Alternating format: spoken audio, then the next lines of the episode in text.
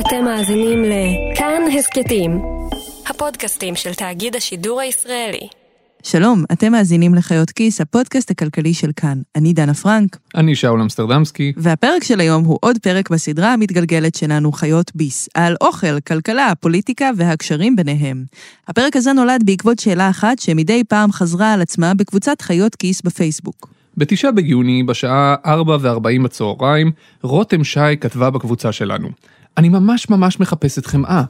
חסר לי בערך 100 גרם בשביל לסיים להכין פה איזה פאי פקן. חיפשתי בשלושה סופרים ואין, ולא יודעים מתי יהיה. המוכרים אמרו שתנובה עושה פרינציפים או משהו כזה. מה קרה לחמאה? אני לא יודעת מה קרה עם פאי הפקן של רותם, אבל זה לא נעצר כאן. ב-16 באוגוסט, בשעה 4.53 לפנות בוקר, אורנית כהן גינדי כתבה, היי, hey, אני יודעת שאתם בעניין של פוסטים של יותר משלוש מילים, אבל בחייאת, מה הסיפור עם החמאה? וב-20 באוגוסט, בשעה נורמלית, מירב אהרוני פשוט סיכמה את כל העניין במשפט תמציתי אחד. היי, hey, אשמח לשמוע, לאן נעלמה כל החמאה? כשהתחלנו לעבוד על הפרק הזה, חשבנו שהתשובה תהיה נורא פשוטה. אבל אז, כשהעמקנו בתוך מחילת הארנב הזו של החמאה, גילינו שהסיפור הזה הרבה הרבה יותר מורכב, וגם הרבה הרבה יותר מעניין. המחסור הזה בחמאה מסתבר ממש לא מוגבל למדינת ישראל, שבה שוק החלב ומוצריו אינו שוק חופשי, אלא מתוכנן לחלוטין בידי הממשלה. מחסורים בחמאה פרצו גם במדינות שבהן השוק חופשי יותר. כי מתברר, תאמינו או לא, שיש דברים שקצת יותר גדולים מהשוק. דברים שחוצים גבולות, מדינות ואידיאולוגיות כלכליות. דברים כמו משבר האקלים למשל, או שינויים בהעדפות צרכני המזון.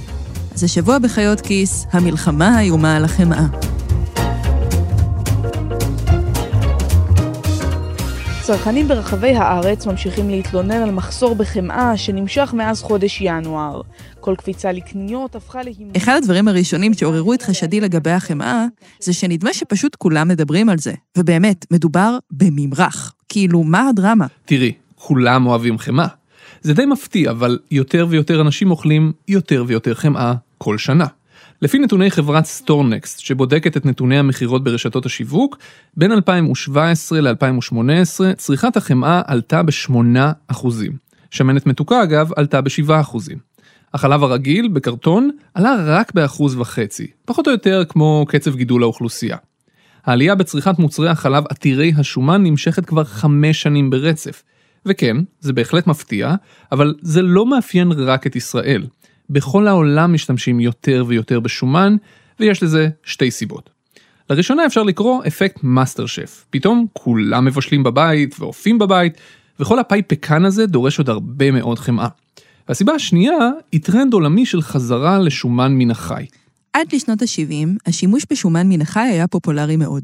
אבל אז שורה של מחקרים קבעו שהשומן הזה הוא הגורם מספר אחת למחלות לב, וכמעט בבת אחת העולם המערבי עבר משימוש בשומן הזה לשומן מן הצומח.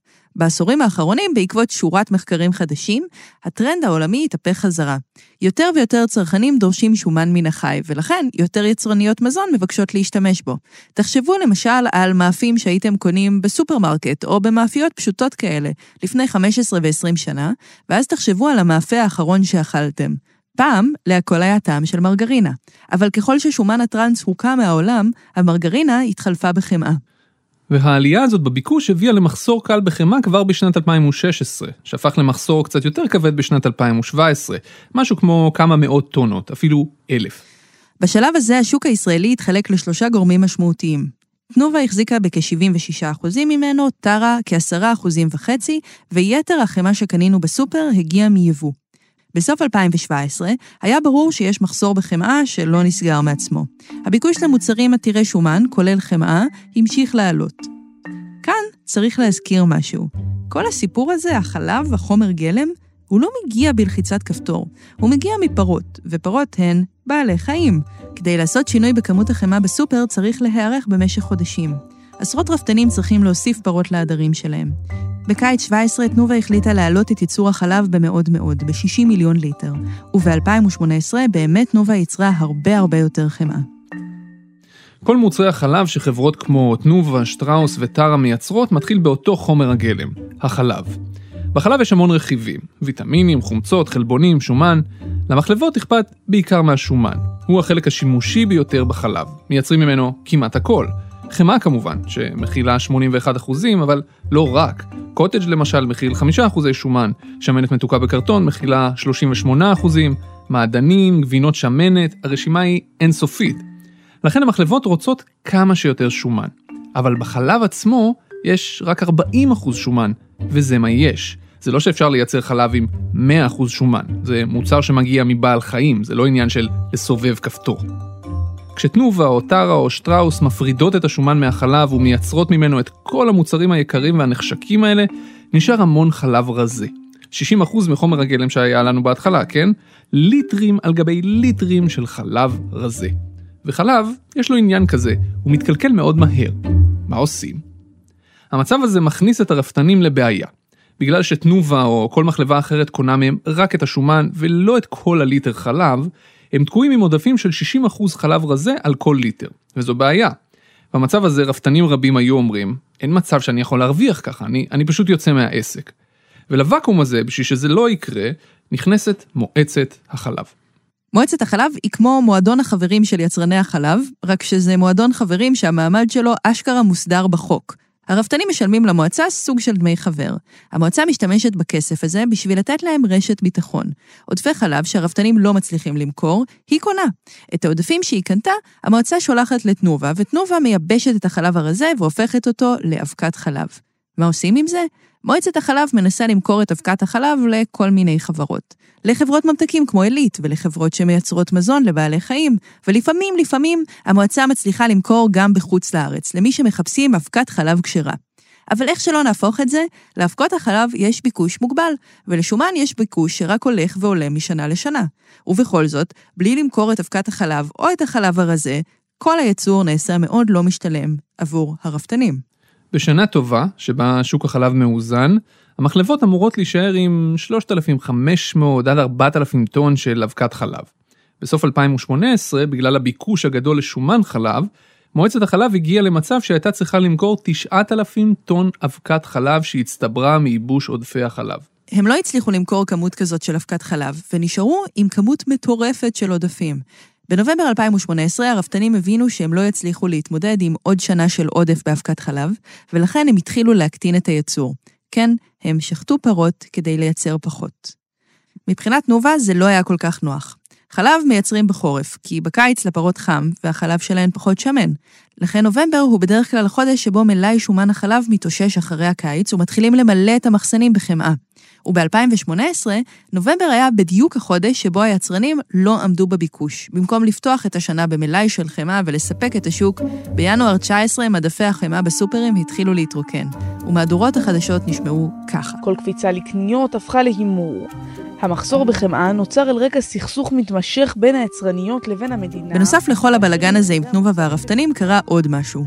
במהלך 2018, המחלבה הנוספת שמייצרת חמאה בישראל, טרה, פשוט הפסיקה לעשות את זה.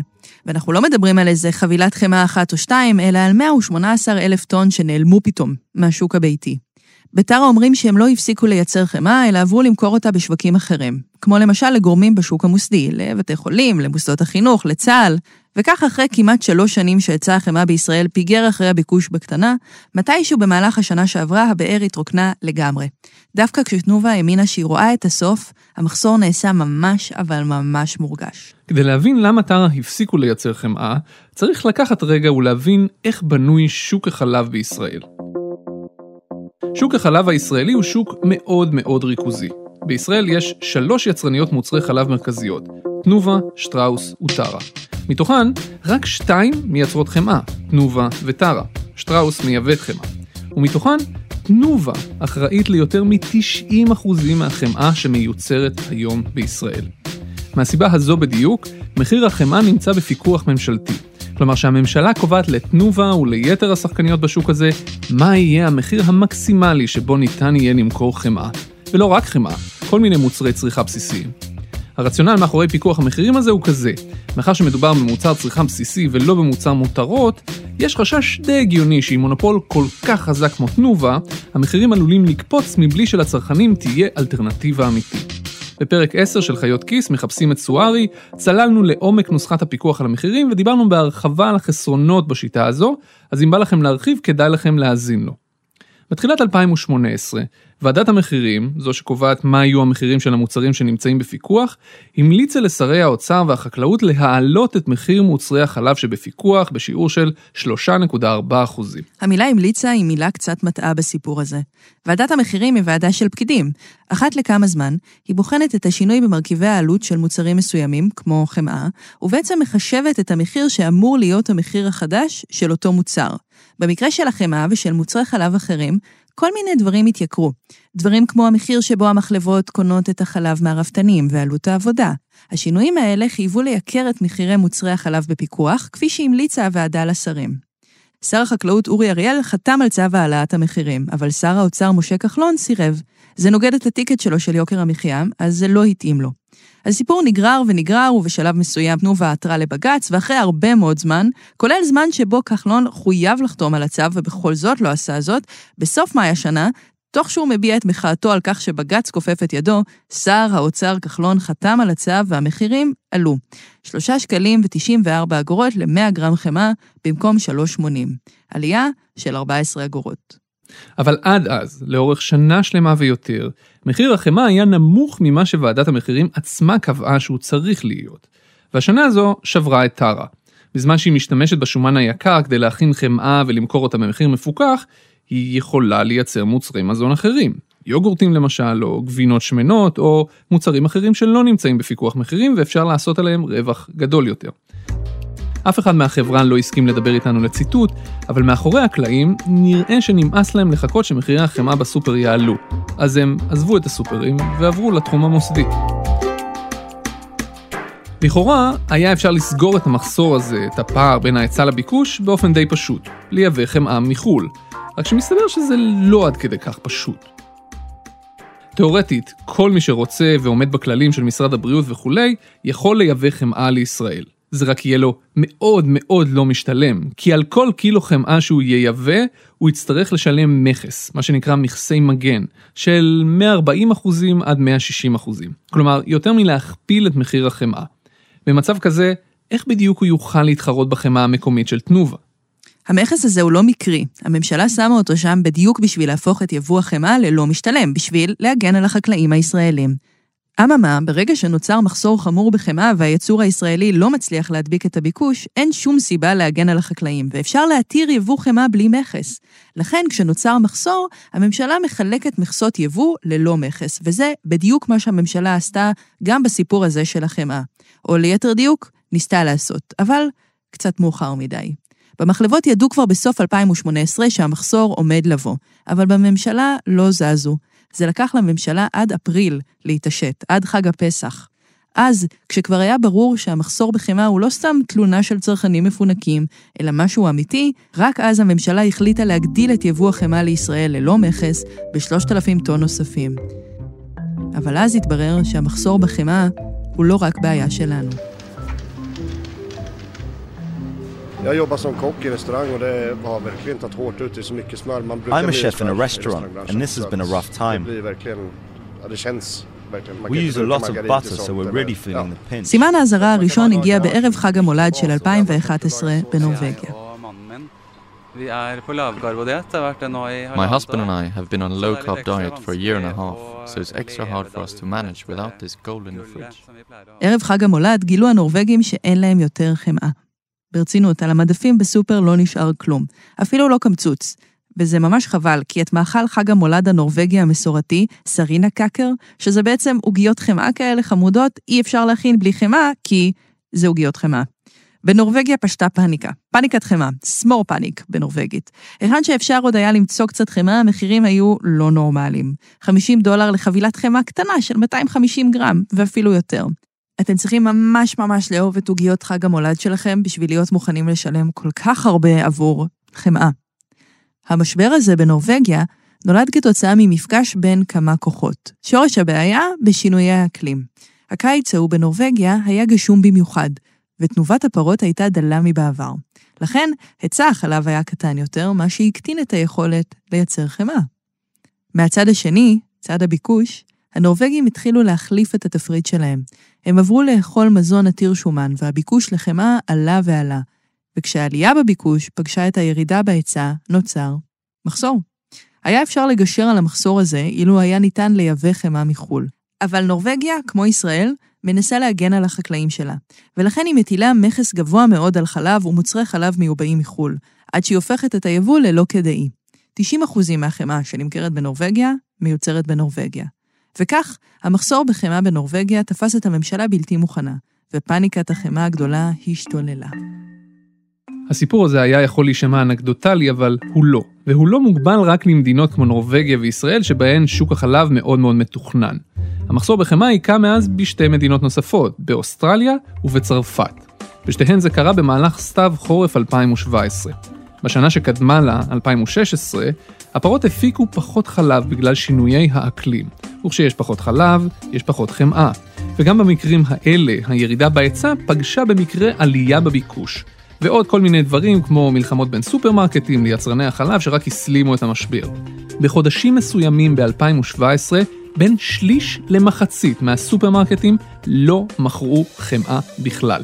בצרפת, המדינה שצורכת יותר חמאה פר נפש מכל מדינה אחרת בעולם. בלאגן. סיפרנו לכם על נורבגיה, צרפת ואוסטרליה בשביל להמחיש משהו שקורה בשוק החמאה העולמי. בשנים האחרונות המחיר עולה, והרבה. לפי מועצת החלב, מחיר החמאה בשוק מוצרי החלב העולמי עלה ב-30% בשלוש השנים האחרונות. במהלך 2019 העלייה הזאת התמתנה קצת, וכעת טון חמאה עולה בערך 4,000 דולר. עדיין, זה מחיר מאוד גבוה בהשוואה ללפני כמה שנים. אז גם אחרי שהממשלה החליטה באפריל לאפשר לייבא לישראל 3,000 טון חמאה בלי מכס, והיבואנים יצאו לשוק החמאה העולמי מלאי רצון לשופינג חמאתי, הם גילו שהמחירים יותר גבוהים ממה שהם צפו. וזה היה רק חלק מהבעיה. שבוע אחרי שהמכרז ליבוא חמאה יצא לדרך, משרד הכלכלה עצר אותו ושינה בו משהו מאוד בסיסי. הדבר הזה היה המחיר שיבואני החמאה יוכלו להציע במכרז. המשרד קבע שהמחיר המקסימלי שיבואני החמאה יוכלו להציע במכרז יהיה המחיר המפוקח של הממשלה על החמאה שמיוצרת בישראל. נניח שאני יבואן ואני רואה שיש מחסור בחמאה ושמשרד הכלכלה פתח מכסות ליבוא חמאה בלי מכס. ואני אומר, יאללה, הזדמנות, אני אייבא חמאה ואני אמכור אותה. אבל בכמה אני יכול למכור? לפי משרד הכלכלה, רק במחיר המפוקח של 3 שקלים ו-94 אגורות, או פחות מזה. תחשבו רגע מה זה אומר. החמאה בעולם גם ככה יקרה כרגע, כי כמו שאמרנו, יש פחות היצע. עכשיו היבואנים צריכים לקנות את החמאה היקרה הזאת, להעביר אותה תהליך כשרות, להוביל אותה לפה, בקירור, ואז למכור אותה לצרכן בישראל ב-3 שקלים ו-94 אגורות. זה פשוט לא משתלם, וגם מי שעושים את זה, עושים את זה במחירי הפסד. במשרד הכלכלה הסבירו שהם עשו את זה כדי להגן עלינו, הצרכנים. הסיבה שיש מכס גבוה כל כך על חמאה בישראל היא כדי שאנחנו לא נשלם על חמאה מחיר גבוה. אז אם הם יסירו את המכס, יאפשרו ליבואנים לייבא בזול ואז למכור ביוקר, מי שייהנה מההטבה הזו הם לא הצרכנים, אלא היבואנים, וזו לא הייתה הכוונה של הממשלה. אם היבואנים רוצים למכור חמאה ביוקר, הם תמיד יכולים לייבא, לשלם את המכס של 140 עד 160 אחוזים, ולגבות איזה מחיר שהם רוצים, ומי שרוצה, שישלם. בקיצור, בשורה התחתונה, הממשלה ניסתה לסגור את הפער בין ההיצע לביקוש על ידי הסרת החסמים שמונעים יבוא, אבל אז הטילה חסמים אחרים על היבוא הזה, והתוצאה, הפער בין הביקוש להיצע לא נסגר, וחמאה אין.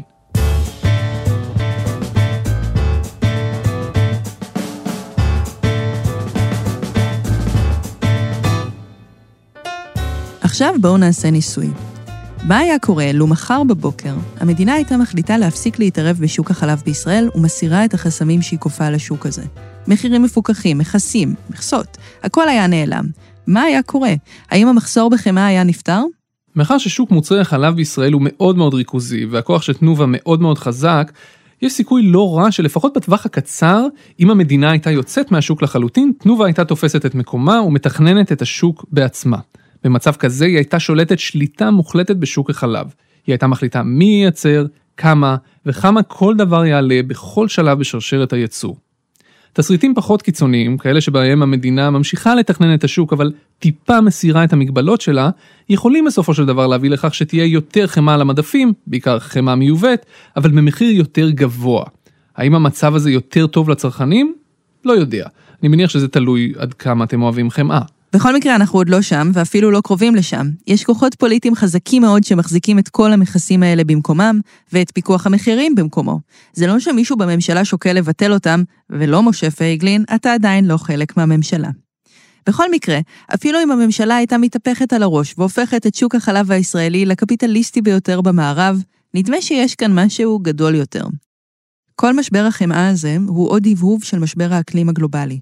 זה משבר כל כך גדול, עד שאנחנו מתקשים לעיתים לזהות את המופעים שלו בחיי היום-יום, אבל זה ללא ספק אחד מהם. לולא שינויי האקלים, הפרות הצרפתיות, הנורבגיות והאוסטרליות היו ממשיכות להניב חלב ושומן חלב כרגיל, והמחסור העולמי לא היה נוצר, לפחות לא בחלקו. זאת המשמעות של משבר האקלים. יש כוחות שהם פשוט יותר חזקים מרגולטור כזה או אחר. בינתיים המחסור הזה עוד איתנו, והביקוש לחמאה ולמוצרי חלב שמנים רק עולה. לפי הערכות בשוק, אם הממשלה לא תפתח כעת עוד מכסות יבוא והרבה ובמחיר גבוה יותר, המחסור בחמאה לא צפוי להיעלם ב-2019. ולמעשה, תחזיקו חזק, הוא עלול להימשך עמוק לתוך 2020.